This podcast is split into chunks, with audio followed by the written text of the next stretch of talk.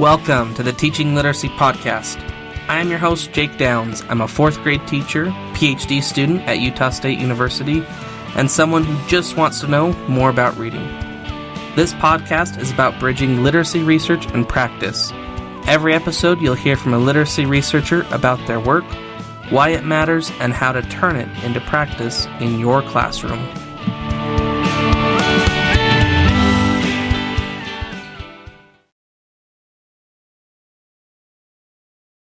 Hello, welcome to episode two. I'm super excited for the conversation you're about to listen to. Uh, I spend the next 30 minutes talking with Dr. John Z. Strong. Uh, he's an assistant professor at the University of Buffalo, and we talk about ways that we can support readers in reading difficult texts. It's a great conversation. Some of the things we talk about is the difference between text difficulty and text complexity. We also talk about ways to group your students to support them in difficult text and a walkthrough of what a simple lesson plan could look like. Our conversation is based off of the article that he published in The Reading Teacher in 2018 with Stephen J. Amendum and Kristen Conradi Smith. It's a fantastic conversation. I really had a lot of great takeaways for it as a teacher of fourth graders needing to read difficult texts frequently, and uh, I can say it's benefited my practice. So let me introduce John Z. Strong to you. Uh, we'll get straight to the conversation, and afterwards you can stick around and listen to my two cents on what we talked about. John Z. Strong is assistant professor in the Graduate School of Education at the University of Buffalo. Previously, he taught undergraduate and graduate courses in literacy education at the University of Delaware. John is a former high school ninth grade English language arts teacher and English department chair. In 2015, he was selected as the teacher of the year at his school. His research interests include integrating reading and writing interventions for adolescents, and for his dissertation research, he designed an informational text structure intervention that led to improvements in fourth and fifth grade students' reading comprehension skills and informative writing quality. So, without further ado, I bring to you John Z. Strong.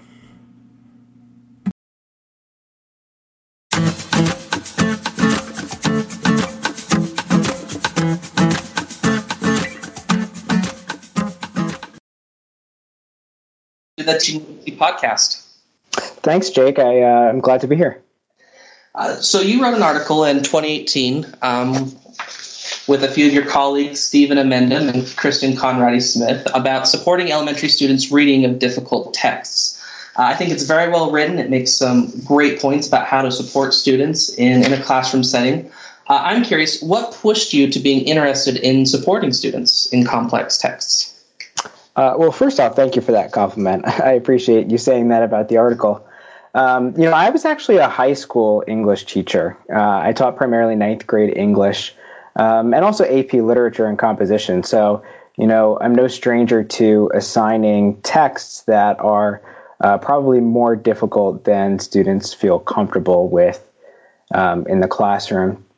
Um, and, you know, when I was a ninth grade teacher, most of my students really couldn't uh, comprehend grade level text, and that became a real problem when the Common Core state standards were adopted and people started paying a lot more attention to text complexity. Um, and so, you know, I find that in schools, um, there are really kind of two contrasting approaches, right? And one is that teachers might uh, choose to differentiate instruction for readers of different reading levels in their class by assigning students to read texts at their level right? And then the other one is to actually assign students texts that are complex across the board, sort of regardless of their reading ability. And then what has to change is actually the amount of instructional support you provide them. Um, and if I can just attribute uh, that sort of line of thinking to my advisor uh, at University of Delaware when I was a doctoral student, Sharon Walpole, and her partner uh, Mike McKenna, who passed away a few years ago, they're really the ones who influenced my thinking around uh, complex texts. I think complex texts are a huge part of the Common Core and is, is very contemporary in education. So, what factors make one text more difficult than another? Yeah, so uh, my my colleagues uh, Steve Amendum and Kristen Conradi Smith they had uh, written a paper with uh, Freddie Hiebert about this and sort of conceptualizing text complexity and text difficulty. And one thing that they found uh, is this important distinction between how we talk about it um, that I think actually should probably get more attention, right? We could talk about text complexity, which is a feature of the text itself or a text in comparison to other texts, right? So if you just look at a text um, and look at particular factors in the text, like how long the sentences are, how many multisyllabic words are in it, or how many rare words are in it, you can compare texts all using that same metric, right? And so one text can be more complex than another text. Um, but then if we think about text difficulty, uh, the fact is that some texts are going to be more difficult for some readers than other readers, and they're going to be more difficult in some contexts than in other contexts. And that's sort of regardless of where it falls along the text complexity continuum, right?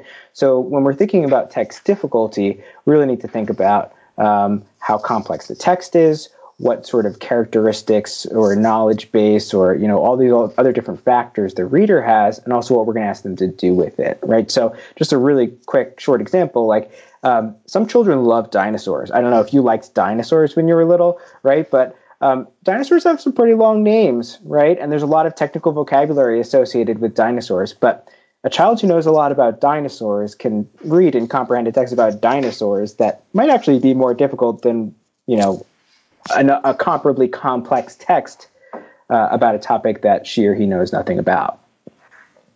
Excellent. So you you sort of are mentioning that or, or, stating that text difficulty is you move beyond text complexity complexity that complexity is part of the difficulty but there's also things the reader brings to the table that helps determine whether a text is more yeah. difficult than than another or not so when when a teacher is selecting uh, difficult texts, what are what are ways that they can determine how difficult a text might be for their students?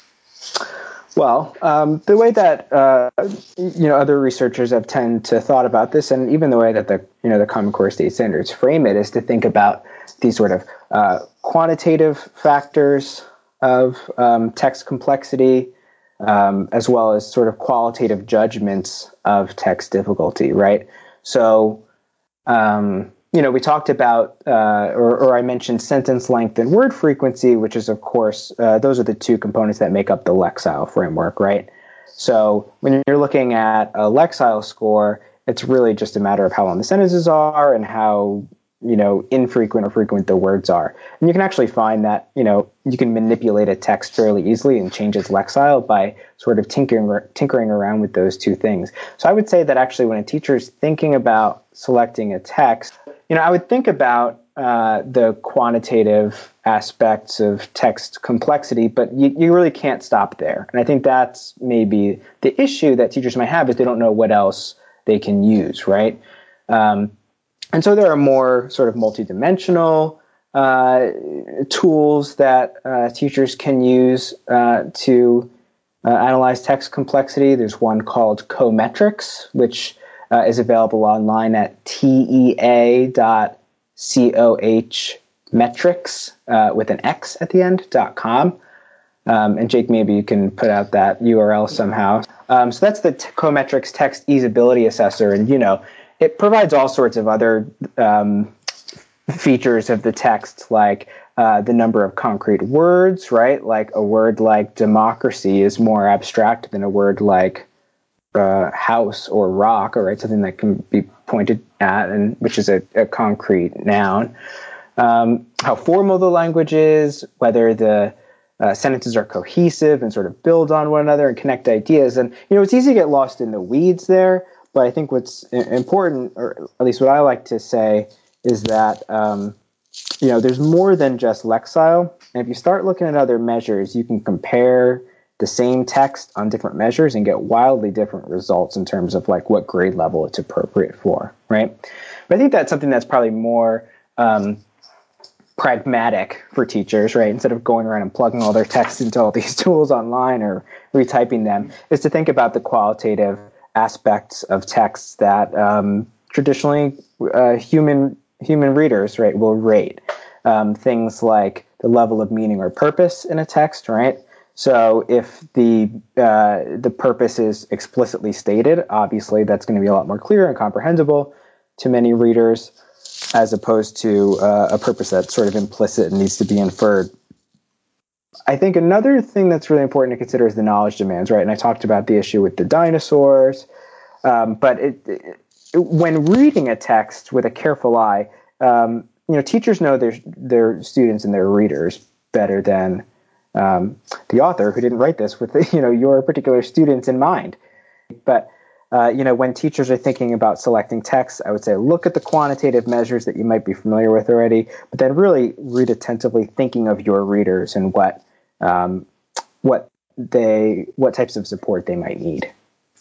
Excellent. And then also the task. The, the task is important yeah. too, whether the task is easy or harder, uh, what demands it place on the reader to extract the, the information they need to from the text makes a difference, right? Yeah, that's yeah, that's a great point actually. Um, and you know, if you know, we talked about the Common Core state standards already, and I think it's relevant because you know a lot of states are still using standards based on the Common Core, and that still look a lot like the Common Core um, at face value. But even the way that those are set up, right? Like, um, if we're asking readers to recall key ideas and details um, after reading, that's an easier task than asking them to integrate pieces of information across multiple texts or analyze and interpret how the author uses craft and structure to convey meaning, right? So there's sort of a continuum of um, task difficulty as well that we should consider. So when thinking about text selection, um, I would say it's okay to err on the side of a text that's too difficult. I would I would personally choose a text that's more difficult than I think my readers can handle, because um, in the context of instruction and instructional support, they can usually handle more when they're reading it with a teacher than when they're reading it independently.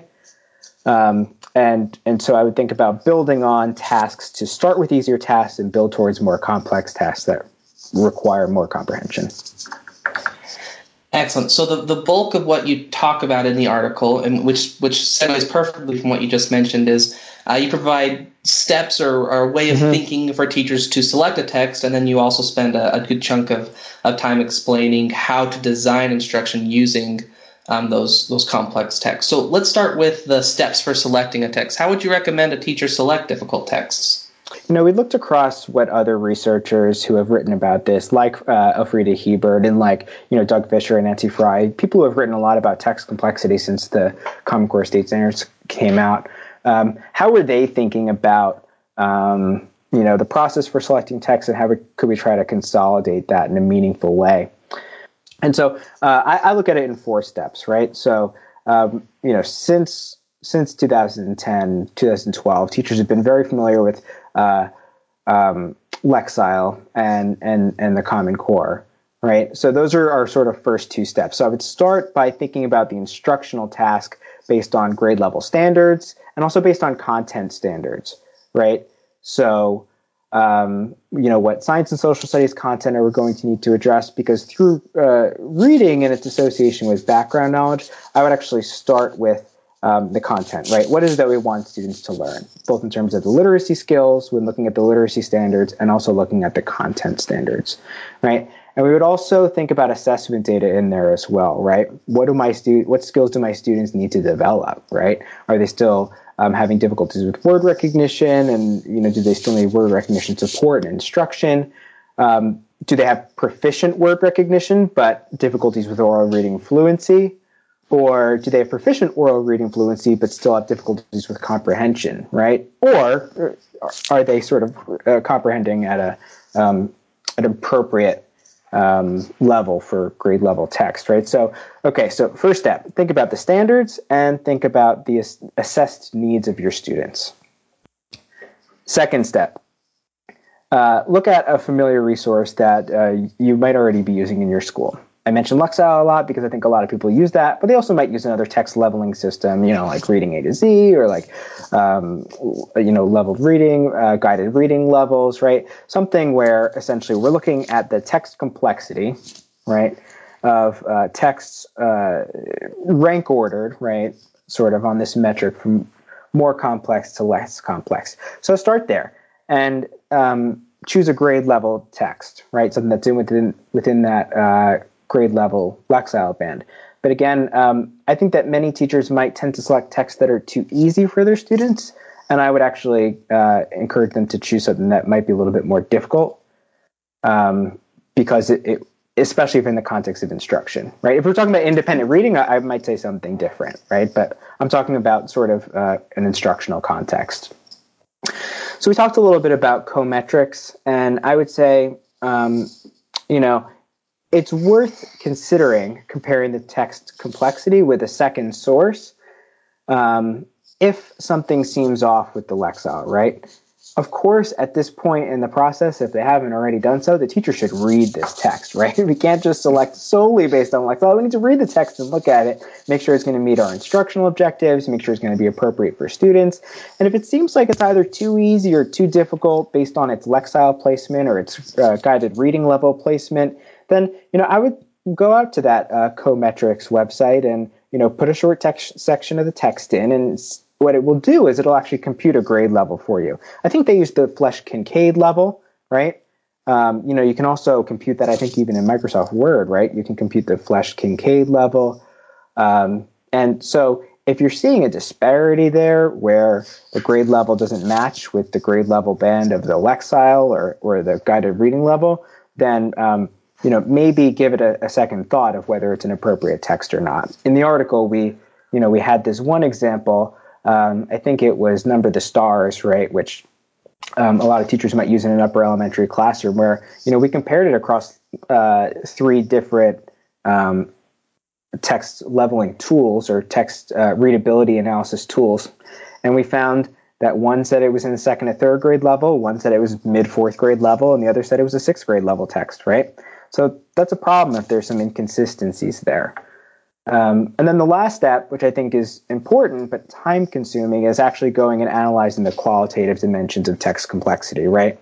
So there are a lot of tools available. We, um, you know, we have a, a, a, text complexity analysis framework in that article that's very similar to Doug Fisher and Nancy Frey's, um, where we're just looking at those sort of four aspects of level of meaning and purpose, the structure of the text, the actual language conventions of the text, and then the knowledge demands of the text, right? So think about this text in the context of your reader and the tasks that you're going to ask them to do, and think about whether this, um, you know, what's going to be difficult about this text for my readers. So this is actually going to lead right into that next step, which is the instructional support, right? So I find that not only is sort of comparing the qualitative aspects of a text of two texts side by side helpful for comparing the text and selecting them, but it actually leads you to the instruction because by doing this and slowing down and essentially close reading it yourself, you're figuring out all the difficult content that you're going to have to support with readers, right? Like maybe the structure is really difficult, even if the knowledge demands aren't particularly difficult for your students.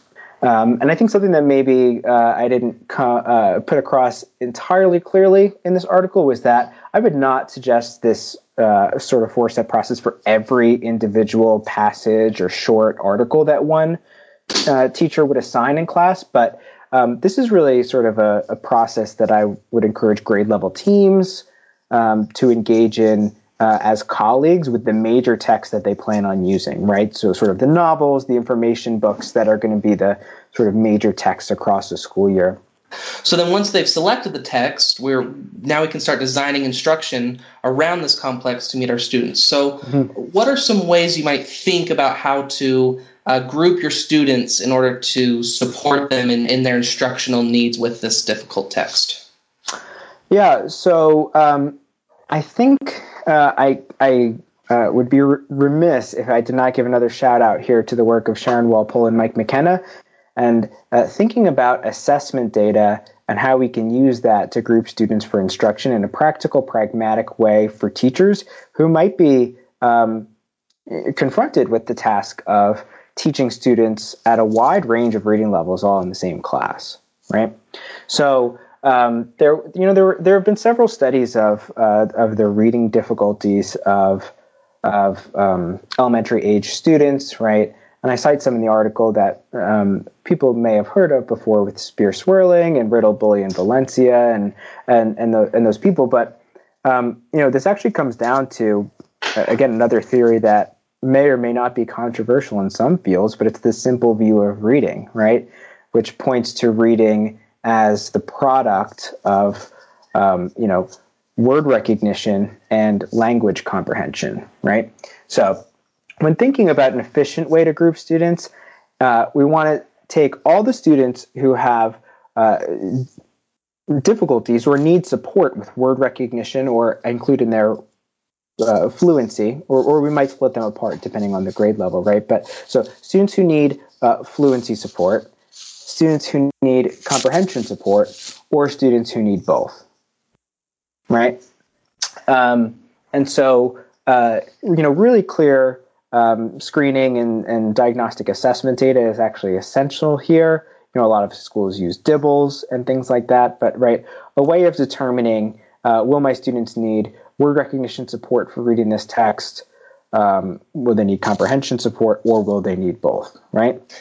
I think that's a fantastic framework for approaching it. Of course, you can get more nuanced. I mean, you know, oh, each right. one of those groups could be subdivided, but that's right. At least starting with who are my my fluency need students, who needs support with comprehension, and both, and and that I, I, sometimes differentiation can seem so daunting, but if you can kind of cluster it, and and so then uh, I think it's a very pragmatic way of thinking about it.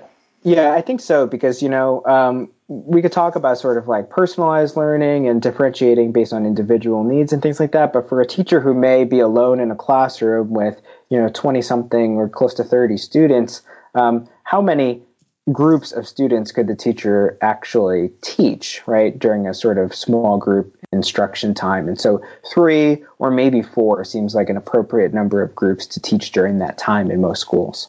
So you also provide a template for helping to walk teachers through how they can design instruction. Will you will you walk through and show us what that template is? Yeah. So um, you know, I I, I think that uh, uh, the article here, in my way of thinking about it, has been influenced by a lot of people who have come before me. Right. Standing on the shoulders of giants here, but thinking about it in a pretty uh, straightforward before, during, and after reading framework um, that follows from that sort of qualitative text complexity analysis that we did um, earlier, right? Um, and I, am thinking about now like a small group instruction framework, but this could be sort of tailored based on um, you know whole class shared reading as well. Um, but you know before reading, we want to keep that relatively brief. The purpose of you know our before reading activities is to establish a purpose for reading, right? So say um, we're reading a book about um, different types of rocks, right? And I want my students to be able to explain the metamorphic rock cycle after reading, right? Okay, so I need to get them there. That's our, our purpose for reading. The text is our vehicle for achieving that objective. Um, I'm going to build background knowledge quickly, which may also involve pre teaching um, key vocabulary, right? So it's either reviewing or actually explicitly teaching, say igneous, metamorphic, sedimentary rock.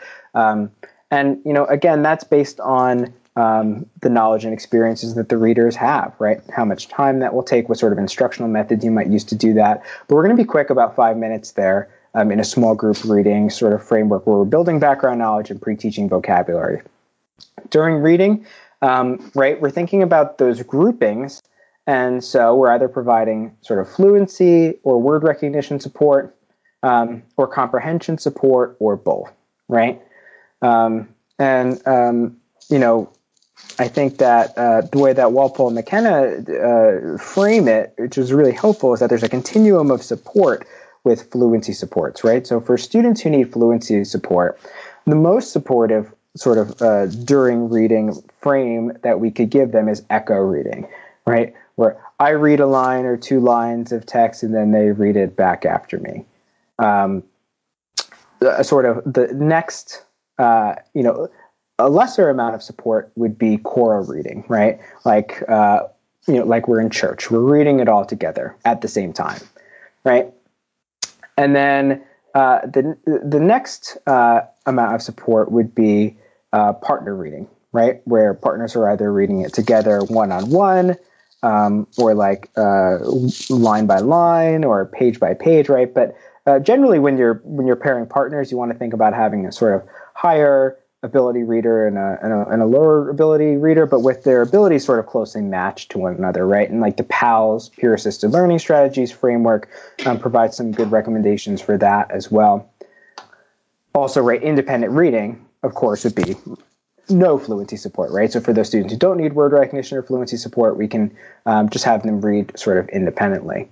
Um, the alternative that I didn't talk about is sort of the uh, read aloud framework, right? So if we're thinking about early primary grades readers and we're reading an informational text about uh, you know a difficult content or topic that we want them to learn about, um, we might actually begin with a read aloud on a topic before then reading a text about it, right? Um, so okay, so during this during reading, right, we think about the fluency support. Do do, do the readers need echo reading, choral reading? Partner reading or even a read aloud, right? To sort of get through um, the the actual uh, word recognition demands of this text. And then the next thing we're going to think about is the uh, reading comprehension support, right? So um, we're thinking about this in a in a repeated reading context here, um, right? So where whereas um, sorry, let me back up to fluency for a second, Jake, um, because I, I, I don't want to sort of overwhelm people here with this, right? Because it's actually a lot more simple than I'm probably making it sound, right? But if we're thinking about like a two read system here, right? Pretty simple. Re- repeated reading can improve fluency and it can improve comprehension. There's a lot of research actually showing us that, right? So during our first reading, we want to provide sort of more fluency support, and then during our second reading, provide less support. Same thing kind of goes with comprehension, right? So during the first reading, we can stop, we can pause, we can model comprehension strategies, we can use think alouds to talk about the structure of the text, and then during the second reading, we can have them um, read for a different purpose or just reinforce that understanding if they're younger or having more difficulty with the text. Or for older readers, um, we could actually get into some close reading there right? Where they actually use some of those text annotation strategies like underlining main ideas, noting confusing words, taking notes in the margin to actually support comprehension, right? So uh, we'll take a step back again, right? We've established a purpose for reading. We've built background and vocabulary knowledge. Now we've done two readings at the text of the text, right? Two pass throughs of the text to support both fluency and comprehension in a way that is uh, uh, more supportive and then less supportive. So essentially, we're gradually releasing some support here um, during the repeated reading activity. And then after reading, we want to think about supporting comprehension through uh, text-based discussion and or uh, written responses. And this goes back to what we were talking about earlier, where we can start with sort of uh, less complex tasks that are involved in sort of uh, locate and recall, literal level understanding of the text, and then move toward more inferential and even critical and evaluative questions, where uh, you know we're not overwhelming readers with sort of one difficult question, but we're building that so that okay, we understand plot first. Now we go to craft and structure. Now we're going to make an evaluative judgment of this text, something like that. Um, uh, and, and, then um, that's sort of the framework that uh, I would say can be sort of uh, adapted, right? It's it's really based on the readers, right? So what I like about this framework is that it's not so prescriptive that you feel like you have to follow one particular routine for everybody, um, but it's prescriptive enough that you can sort of uh, see uh, that it's all about uh, teachers making instructional decisions based on what their readers need. Does that help? Does that make sense? Yeah, yeah, I think that template is is fantastic. So you gave some great uh, examples of ways to help support you know students that need fluency. Uh, what about your stronger readers that are able fluent readers, able comprehenders? Uh, do you re- still recommend them doing repeated the, the, the two walkthroughs, the two read throughs, and then do you recommend them doing it orally versus silently? Can you expound on that? Yeah, um, you know, I think that for stronger readers, um, you know, I tend to focus on students with reading difficulties in my work a lot, so I tend to talk about them. But uh, for for stronger readers, um, I would definitely move towards silent reading.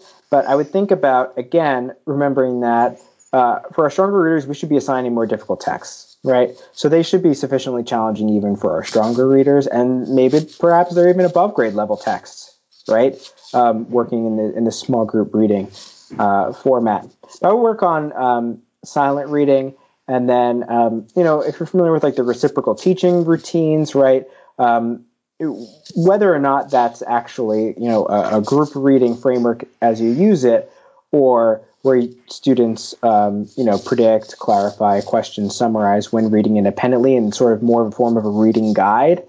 Um, that to me is what I would do with with stronger readers, right? Building silent reading comprehension, um, but still providing support either through peer support with with um, you know sort of where they do the reading independently but do the discussion like a reciprocal teaching, or then um, a, a, a, reading guide framework. And I don't mean a reading guide like, here's a list of questions I want you to answer, but like, hey, this page is going to have this word, and I think you might not know it. So let me tell you what that means really quick. Or I want you to try to figure out what that word means based on um, the sentence that comes after it. It's like a guide from the teacher to the reader that the teacher would actually construct for uh, their their students um, to help support them in the text and the good thing is, if you're having a group of students who are able to read independently, who are stronger readers, and you've prepped that sort of reading guide ahead of time, that gives you more time um, for uh, working with the other groups of students who might need more direct teacher support. Well, thank you, Dr. Strong. You've given us a lot of thought about uh, how to select difficult, difficult texts, how to sequence a lesson around supporting students in difficult texts, and also how to differentiate. Um, I have one last question for you. What do you think makes a great teacher? Uh, you know, that's a that's a really uh, great question, um, and I've seen a lot of great teachers um, in my time in schools and being in classrooms, um, and I think you know what's consistent across them is two things. One is that they have really high standards for their students, and they really want them to develop and grow as readers, as learners, etc.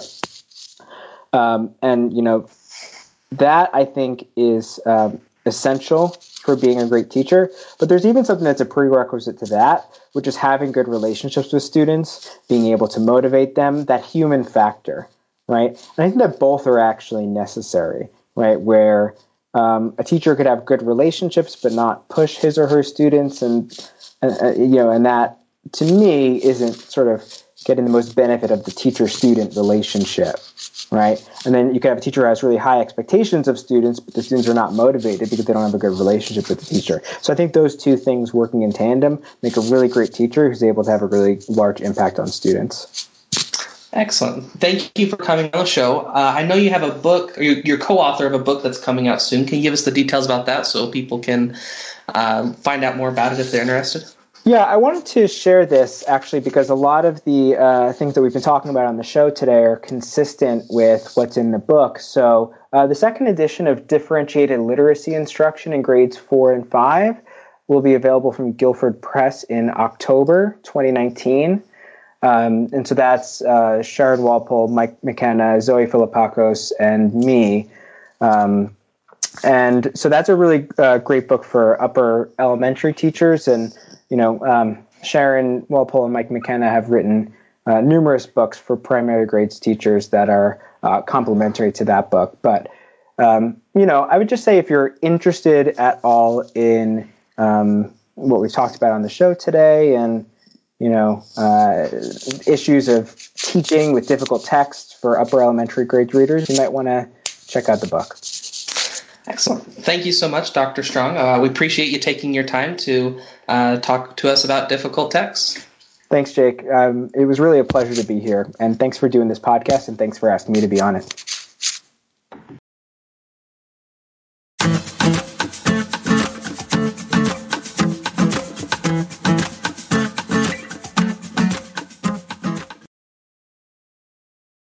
Wow, I enjoyed that conversation with Dr. Strong so much. I really appreciate him joining us on the Teaching Literacy podcast. Here's my two cents on what we talked about. The first thing is I love the discussion on text complexity versus text difficulty. Text complexity is relatively straightforward. There's different formulas that are used to calculate how complex a text is.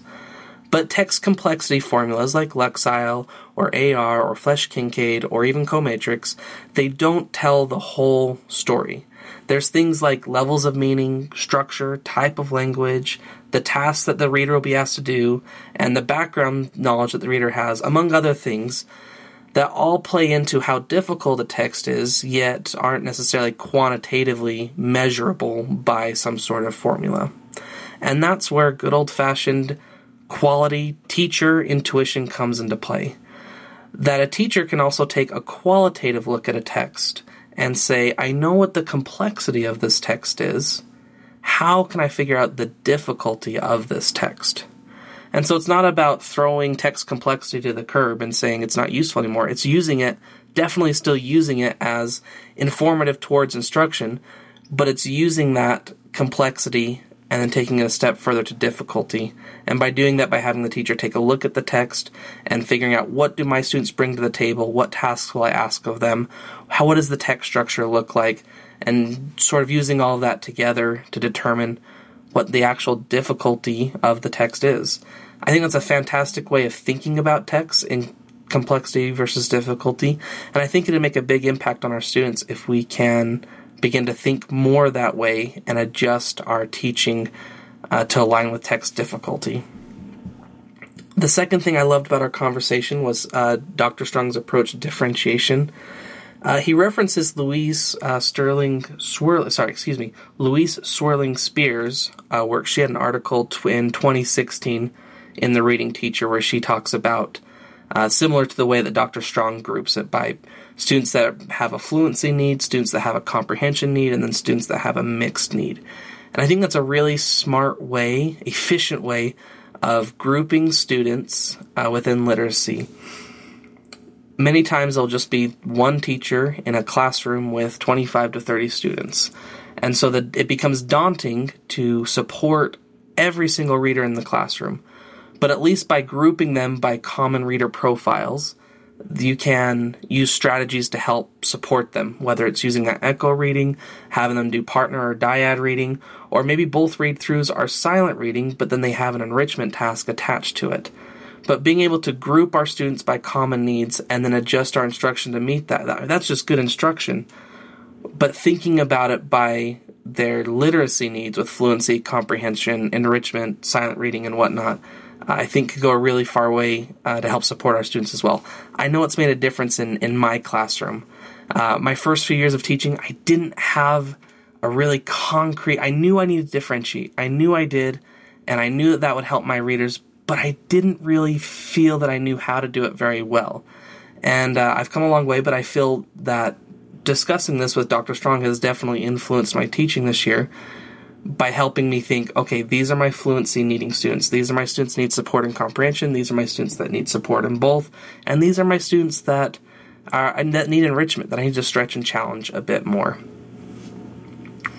The approach is also it's flexible that uh, everyone's reading a given text twice through, but they're each going to get it in a slightly different way to meet their needs. I think it's just a real sharp way of of acknowledging that it's one teacher in one classroom uh, but still being able to try and help meet the needs of all readers. So that's it this week for the Teaching Literacy podcast. If you liked what you heard today, remember to share it with share the podcast with a colleague. Uh, in uh, social media wise, we're on Twitter, Facebook, and Instagram. And then where you get your podcasts, we're on Stitcher and iTunes, and then we're also on YouTube. So thanks for joining me this week. Uh, next week, we'll be talking with Chase Young about how to support tiered fluency instruction in the classroom, which is a great conversation. So thanks for joining me, and I will, well, you'll be listening to me next week.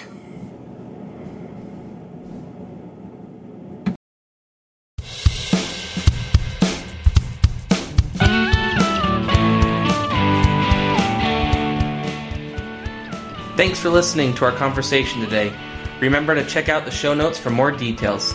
If you have feedback or a show idea, feel free to email me at teachingliteracypodcast at gmail.com. This is Jake with the Teaching Literacy Podcast, and until next time, let's go and teach literacy just a little bit better.